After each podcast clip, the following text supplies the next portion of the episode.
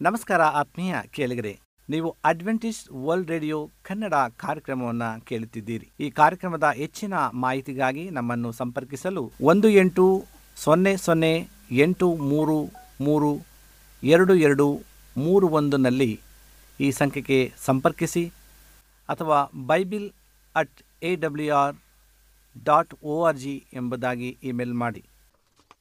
ಇದು Adventist world radio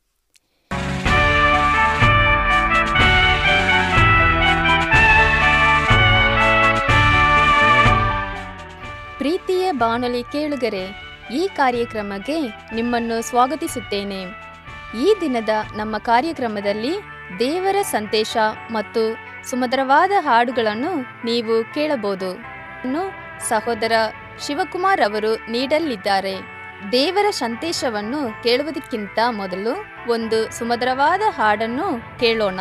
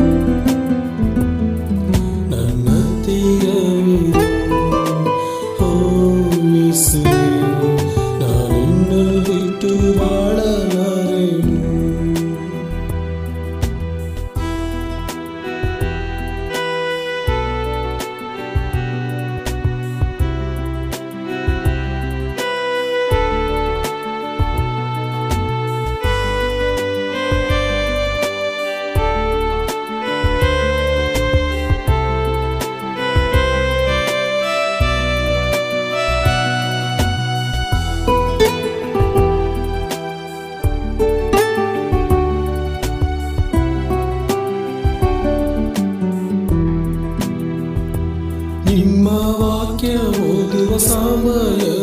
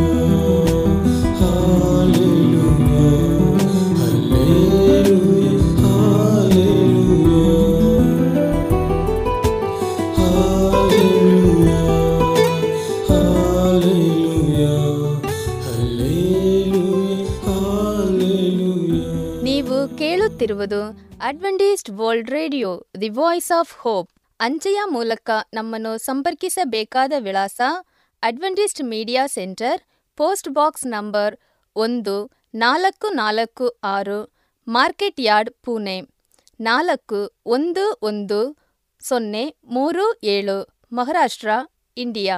ನಿಮ್ಮಲ್ಲಿ ಯಾವುದಾದರೂ ಪ್ರಾರ್ಥನಾ ಮನವಿಗಳು, ಸಂದೇಹಗಳು ಮತ್ತು ಹೆಚ್ಚಾಗಿ ಸತ್ಯವೇದದ ಪಾಠಗಳನ್ನು ಕಲಿಯಬೇಕೆಂದು ಬಯಸಿದಲ್ಲಿ ಒಂಬತ್ತು ಒಂಬತ್ತು ಸೊನ್ನೆ ಒಂದು ಆರು ಆರು ಮೂರು ಏಳು ಒಂದು ಒಂದು ಈ ನಂಬರಿಗೆ ನೀವು ಕರೆ ಮಾಡಬಹುದು ಅಥವಾ ವಾಟ್ಸಪ್ ಮೂಲಕ ನಮ್ಮನ್ನು ಸಂಪರ್ಕಿಸಬಹುದು. ಈ ದಿನದ ದೇವರ ಸಂದೇಶವನ್ನು ಸಹೋದರ ಶಿವಕುಮಾರ್ ಅವರು ನೀಡಲಿದ್ದಾರೆ. ಮೊದಲ ಪ್ರೀತಿ. ನಮ್ಮ ಜೀವಿತದಲ್ಲಿ ಮೊದಲ ಪ್ರೀತಿಯನ್ನು ಮರೆಯಲು ಸಾಧ್ಯವಿಲ್ಲ. ಹಾಗಾದರೆ ನಮ್ಮನ್ನು ಮೊಟ್ಟಮೊದಲು ಪ್ರೀತಿ ಮಾಡಿದ ವ್ಯಕ್ತಿ ಯಾರು? ಆ ಪ್ರೀತಿಯಲ್ಲಿ ನಾವು ಜೀವಿಸುತ್ತಿದ್ದೇವಾ? ಅಥವಾ ಆ ಪ್ರೀತಿಯನ್ನು ನಾವು ಮರೆತು ಬಿಟ್ಟಿದ್ದೇವಾ? ಬನ್ನಿ ನೋಡೋಣ. ಈ ಸಂದೇಶವನ್ನು ಧ್ಯಾನಿಸುವುದಕ್ಕಿಂತ ಮೊದಲು ನಾವು ತಲೆಗಳನ್ನು ಬಾಗಿ ಪ್ರಾರ್ಥನೆ ಮಾಡಿಕೊಳ್ಳೋಣ. ಪ್ರಾರ್ಥನೆ ಮಾಡೋಣ. ನಮ್ಮನ್ನು ಬಹಳವಾಗಿ ಪ್ರೀತಿ ಮಾಡುವಂಥ ಪರಲೋಕದ ತಂದೆಯೇ, ಈ ಒಂದು ಸಮಯದಲ್ಲಿ ಸ್ವಾಮಿ, ನಿನ್ನ ಮಕ್ಕಳಾಗಿ ನಿನ್ನ ವಾಕ್ಯವನ್ನು ಧ್ಯಾನಿಸಲು ಹೋಗುವಾಗ ಪರಲೋಕದ ದೇವರು ನಮ್ಮ ಸಂಗಡ ಮಾತನಾಡು. ನಿನ್ನ ಆತ್ಮನಿಂದ ತುಂಬಿಸು ಸ್ವಾಮಿ. ನಿನ್ನ ಪರಿಶುದ್ಧಾತ್ಮನು ನಮ್ಮ ಸಂಗಡ ಮಾತನಾಡಲಿ.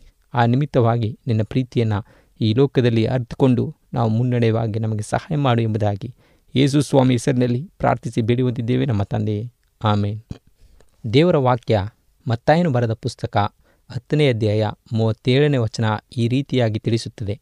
ನನಗಿಂತ ಹೆಚ್ಚಾಗಿ ತಂದೆಯನ್ನಾಗಲಿ ತಾಯಿಯನ್ನಾಗಲಿ ಪ್ರೀತಿ ಮಾಡುವವನಿಗೆ ಅವನು ನನಗೆ ಯೋಗ್ಯನಲ್ಲ ಮತ್ತು ಮಗನಾಗಲಿ, ಮಗಳನ್ನಾಗಲಿ ನನಗಿಂತ ಹೆಚ್ಚಾಗಿ ಪ್ರೀತಿ ಮಾಡುವನು ನನಗೆ ಯೋಗ್ಯನಲ್ಲ ಎಂಬುದಾಗಿ ದೇವರ ವಾಕ್ಯ ತಿಳಿಸುತ್ತದೆ.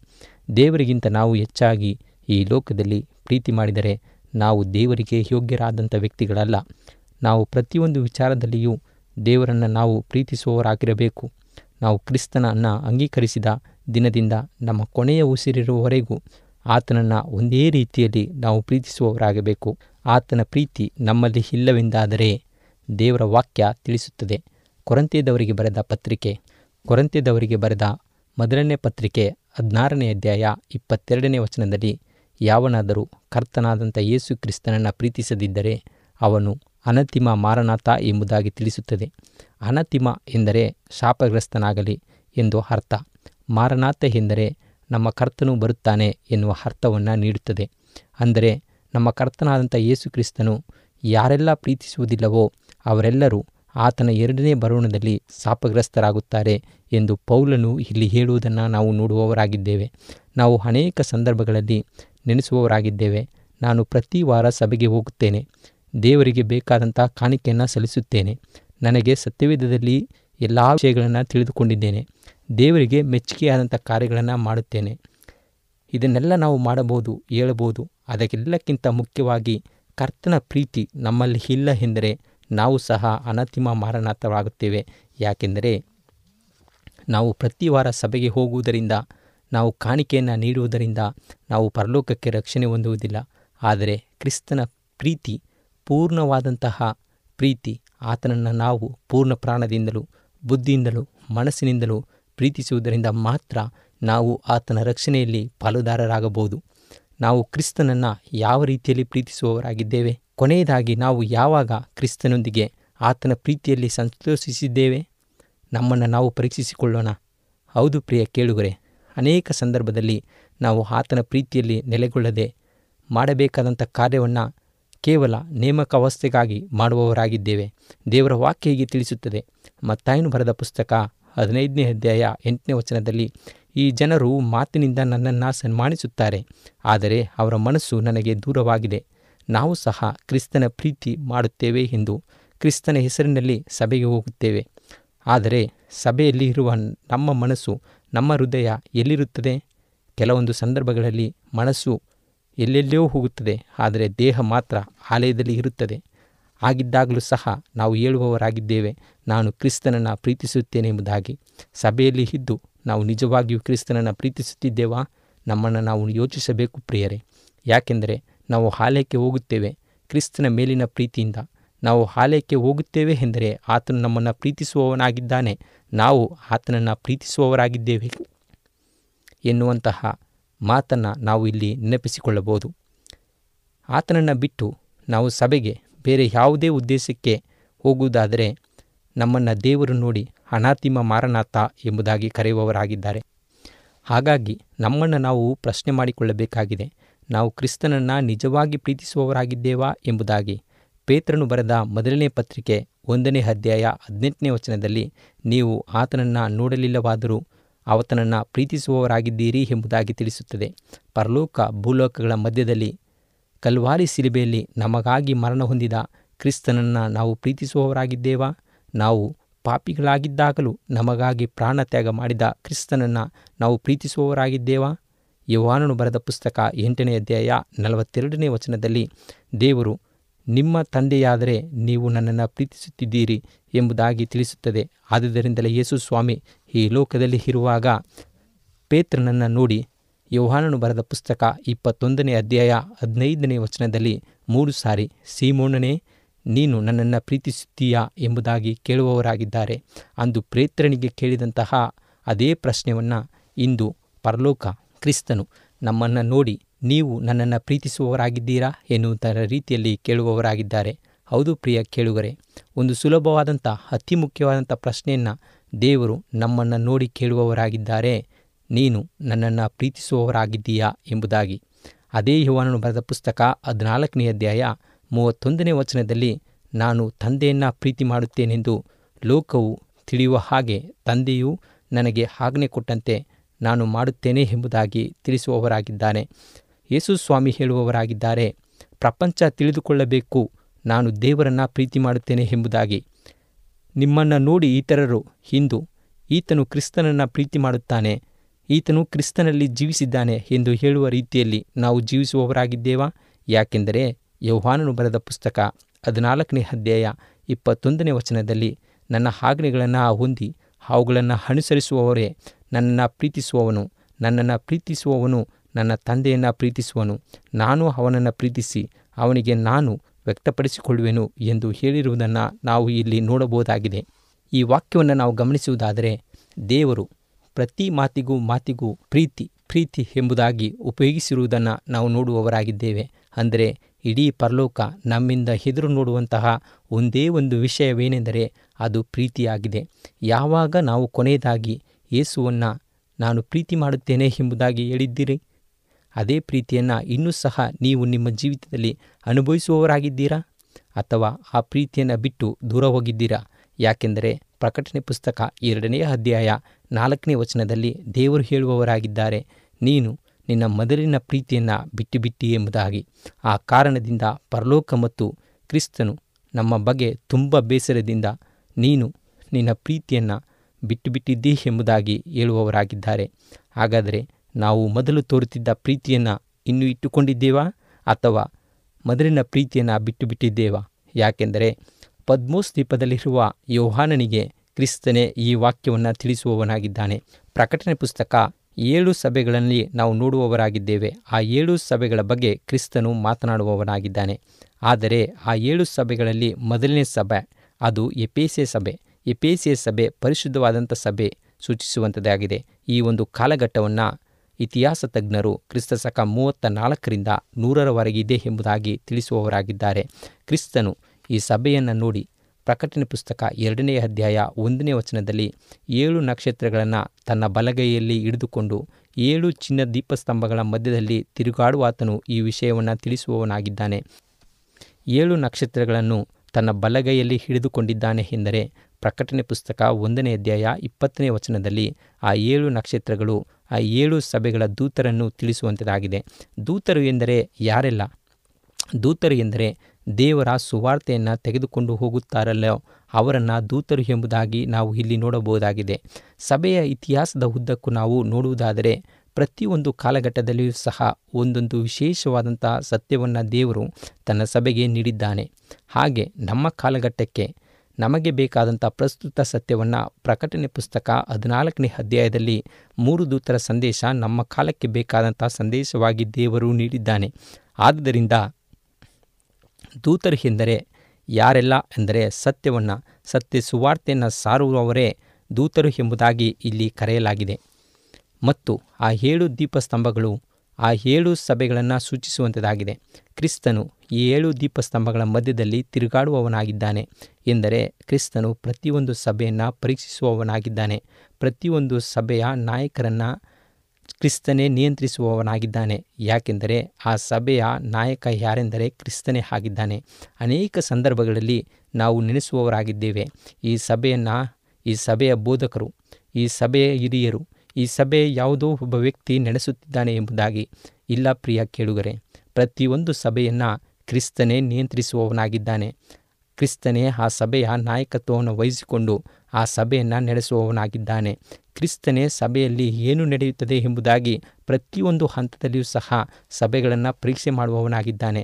ಯಾಕೆಂದರೆ ಕ್ರಿಸ್ತನು ಸಭೆಯನ್ನು ನಿಯಂತ್ರಿಸುವವನಾಗಿದ್ದಾನೆ. ಯಾಕೆಂದರೆ ಆತನು ಏಳು ದೀಪಸ್ತಂಭಗಳ ಮಧ್ಯದಲ್ಲಿ ವಾಸಿಸುವವನಾಗಿದ್ದಾನೆ. ಏಳು ದೀಪಸ್ತಂಭಗಳ ಮಧ್ಯೆ ತಿರುಗಾಡುವವನಾಗಿದ್ದಾನೆ.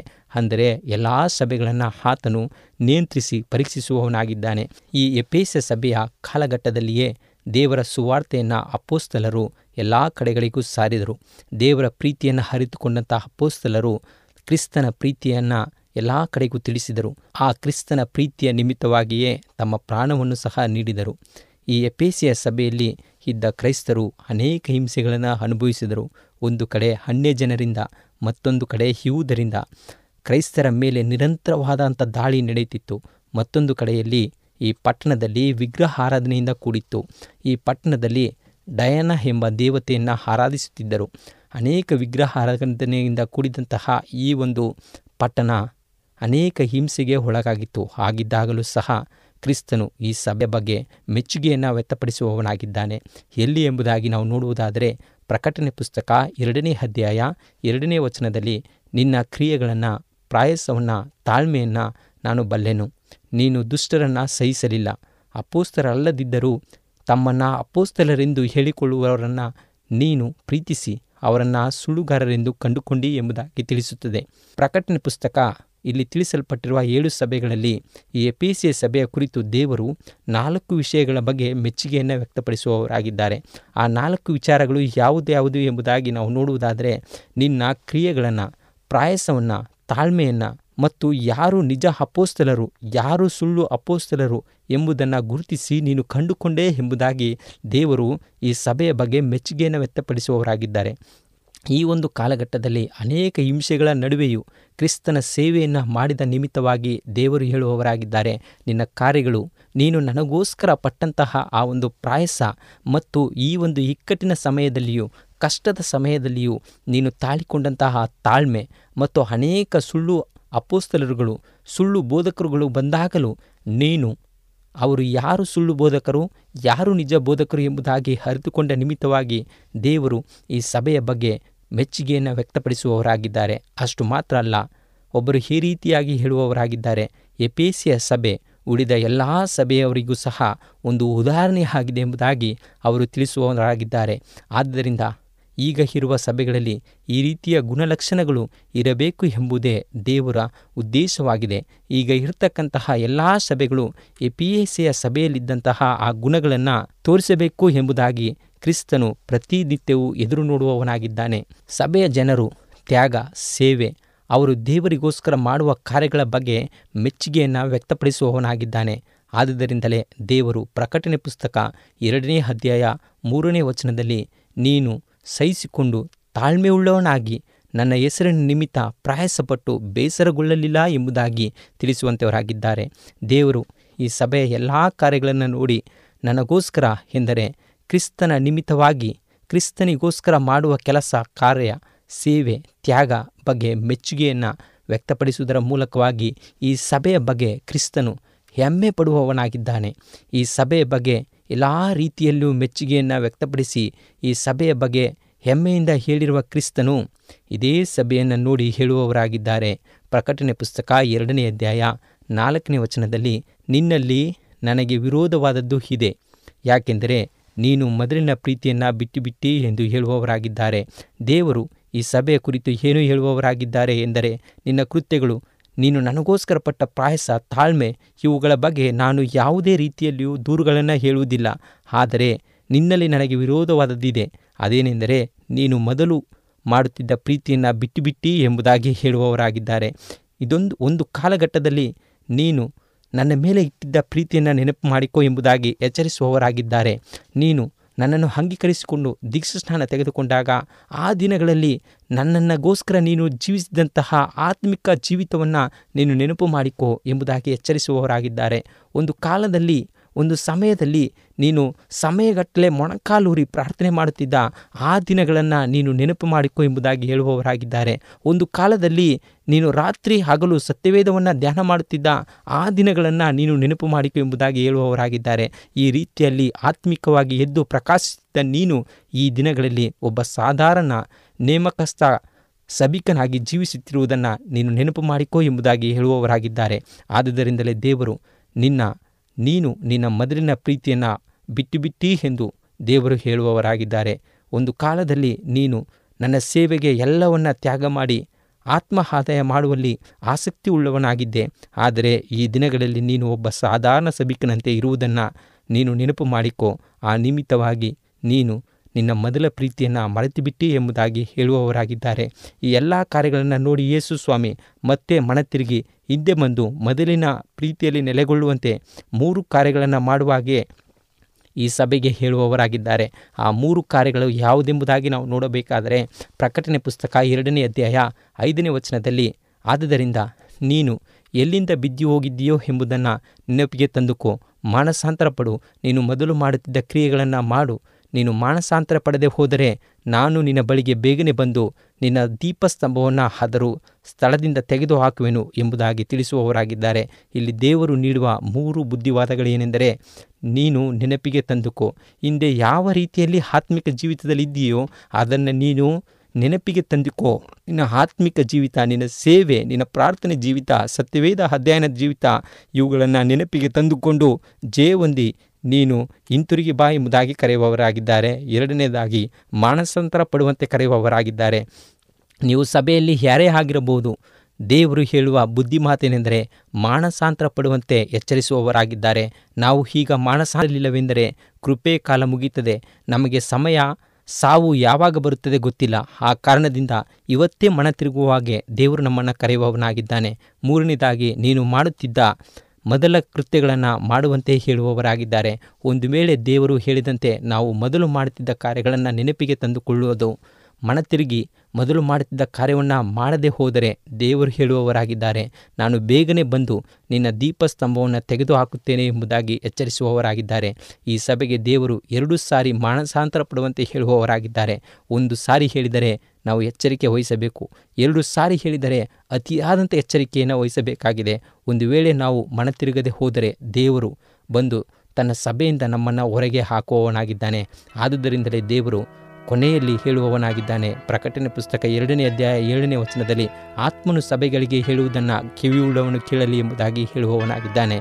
ಇಂದು ನಾವು ಮನತಿರುಗಿ ದೇವರು ಹೇಳಿದಂತೆ ಮೊದಲನೇ ಪ್ರೀತಿಯಲ್ಲಿ ನೆಲೆಗೊಳ್ಳುವುದಾದರೆ ಆತನು ಜಯವೊಂದುದವನಿಗೆ ಪರಲೋಕದ ಮಧ್ಯದಲ್ಲಿರುವಂತಹ ಪರದೇಶಿಯಲ್ಲಿರ್ತಕ್ಕಂತಹ ಜೀವವೃಕ್ಷದ ಹಣ್ಣನ್ನು ತಿನ್ನುವುದಕ್ಕೆ ಕೊಡುವೆನು ಎಂಬುದಾಗಿ ವಾಗ್ದಾನ ಮಾಡುವವರಾಗಿದ್ದಾರೆ.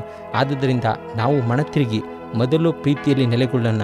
ನೀವು ಮೊದಲನೇ ಪ್ರೀತಿಯಲ್ಲಿ ನೆಲೆಗೊಳ್ಳುತ್ತೇನೆ ಎಂಬುದಾಗಿ ತೀರ್ಮಾನಿಸುವುದಾದರೆ ನನ್ನ ಜೊತೆ ಪ್ರಾರ್ಥನೆ ಮಾಡಿರಿ ಪ್ರಿಯ ಕೇಳುಗರೆ, ಪ್ರಾರ್ಥನೆ ಮಾಡೋಣ. ಪರಲೋಕವನ್ನು, ಭೂಲೋಕವನ್ನು ಸೃಷ್ಟಿ ಮಾಡಿರ್ತಕ್ಕಂಥ ಪರಲೋಕದ ತಂದೆಯೇ, ಹೌದು ಸ್ವಾಮಿ, ನಿನ್ನ ಮೊದಲನೇ ಪ್ರೀತಿಯನ್ನು ಹರಿತುಕೊಳ್ಳದೆ ಆ ಮೊದಲನೇ ಪ್ರೀತಿಯನ್ನು ಬಿಟ್ಟು ಬಿಟ್ಟಿದ್ದೇವೆ ಸ್ವಾಮಿ. ಮತ್ತೊಂದು ಆವರ್ತಿ ನೀನು ಕೊಡ್ತಕ್ಕಂತಹ ಈ ಒಂದು ಅವಕಾಶಕ್ಕೋಸ್ಕರ ಸ್ತೋತ್ರ. ನಾವು ಮನ ತಿರುಗಿ ನಿನ್ನ ಬಳಿಗೆ ಬಂದು ಮೊದಲು ಮಾಡುತ್ತಿದ್ದಂಥ ಕ್ರಿಯೆಗಳನ್ನು ಮಾಡಿ ನಿನ್ನ ಪ್ರೀತಿಯಲ್ಲಿ ನೆಲೆಗೊಳ್ಳಲು ನಮಗೆ ಸಹಾಯ ಮಾಡಿ ಎಂಬುದಾಗಿ ಯೇಸು ಸ್ವಾಮಿ ಹೆಸರಿನಲ್ಲಿ ಪ್ರಾರ್ಥಿಸಿ ಬಿಡಿ ಹೊಂದಿದ್ದೇವೆ ನಮ್ಮ ತಂದೆಯೇ ಆಮೇಲೆ ಈ ದಿನದ ಸಂದೇಶ ನಿಮಗೆ ಆಶೀರ್ವಾದ ತಂದಿದೆ ಎಂದು ನಾವು ಕ್ರಿಸ್ತನಲ್ಲಿ ನಂಬುತ್ತೇವೆ. ಇನ್ನೂ ಹೆಚ್ಚಾಗಿ ದೇವರ ವಾಕ್ಯವನ್ನು ತಿಳಿದುಕೊಳ್ಳಲು ಬಯಸಿದಲ್ಲಿ ಒಂದು ಎಂಟು, ಸೊನ್ನೆ ಸೊನ್ನೆ ಎಂಟು, ಮೂರು ಮೂರು, ಎರಡು ಎರಡು, ಮೂರು ಒಂದಕ್ಕೆ ಸಂಪರ್ಕಿಸಬಹುದು ಅಥವಾ bible at A W R dot O R ಜಿಗೆ ಇಮೇಲ್ ಮಾಡಬಹುದು. ಇನ್ನು ನಮ್ಮನ್ನು ಇಮೇಲ್ ಮೂಲಕವೂ ಸಂಪರ್ಕಿಸಬಹುದು. ನಮ್ಮ ಇಮೇಲ್ ವಿಳಾಸ Kannada R S A M C at S U D Adventist dot O R G. K A N N A D A R S A M C at S U D A D V E N T I S T dot O R G ಅಥವಾ ಒಂಬತ್ತು ಒಂಬತ್ತು ಸೊನ್ನೆ ಒಂದು ಆರು ಆರು ಮೂರು ಏಳು ಒಂದು ಒಂದು ಈ ನಂಬರಿಗೆ ಕರೆ ಮಾಡಬಹುದು ಅಥವಾ ವಾಟ್ಸಪ್ ಮಾಡಬಹುದು. ಮತ್ತು ನಾನು ನಿಮ್ಮ ಸಹೋದರಿ ಮರಗದಂ ಈ ಕಾರ್ಯಕ್ರಮವನ್ನು ಮುಗಿಸುತ್ತಿದ್ದೇವೆ ದೇವರು ನಿಮ್ಮನ್ನು ಆಶೀರ್ವದಿಸಲಿ. ಮತ್ತೆ ಭೇಟಿಯಾಗೋಣ. ಧನ್ಯವಾದಗಳು.